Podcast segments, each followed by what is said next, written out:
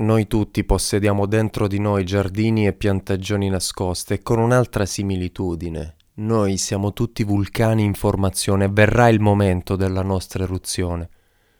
Se questa sia vicino o lontana, certamente nessuno lo sa, e non lo sa nemmeno il buon Dio. Quello che hai appena ascoltato è un passaggio di Friedrich Nietzsche nel suo libro La Gaia Scienza.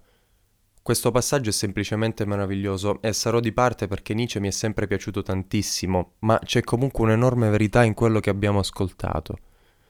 Infatti ci ritroviamo spesso a pensare che gran parte delle cose che vogliamo sia irraggiungibile.